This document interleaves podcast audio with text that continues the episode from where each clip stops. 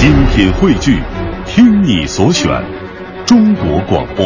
radio.dot.cn，。各大应用市场均可下载。粤人私房歌，能写也会说。越是神秘的地方，人们越是向往，因为大多数人都喜欢传说，向往美丽，一直喜欢仓央嘉措笔下的那片美丽的土地。那里到底是什么样？布达拉宫很雄伟吧？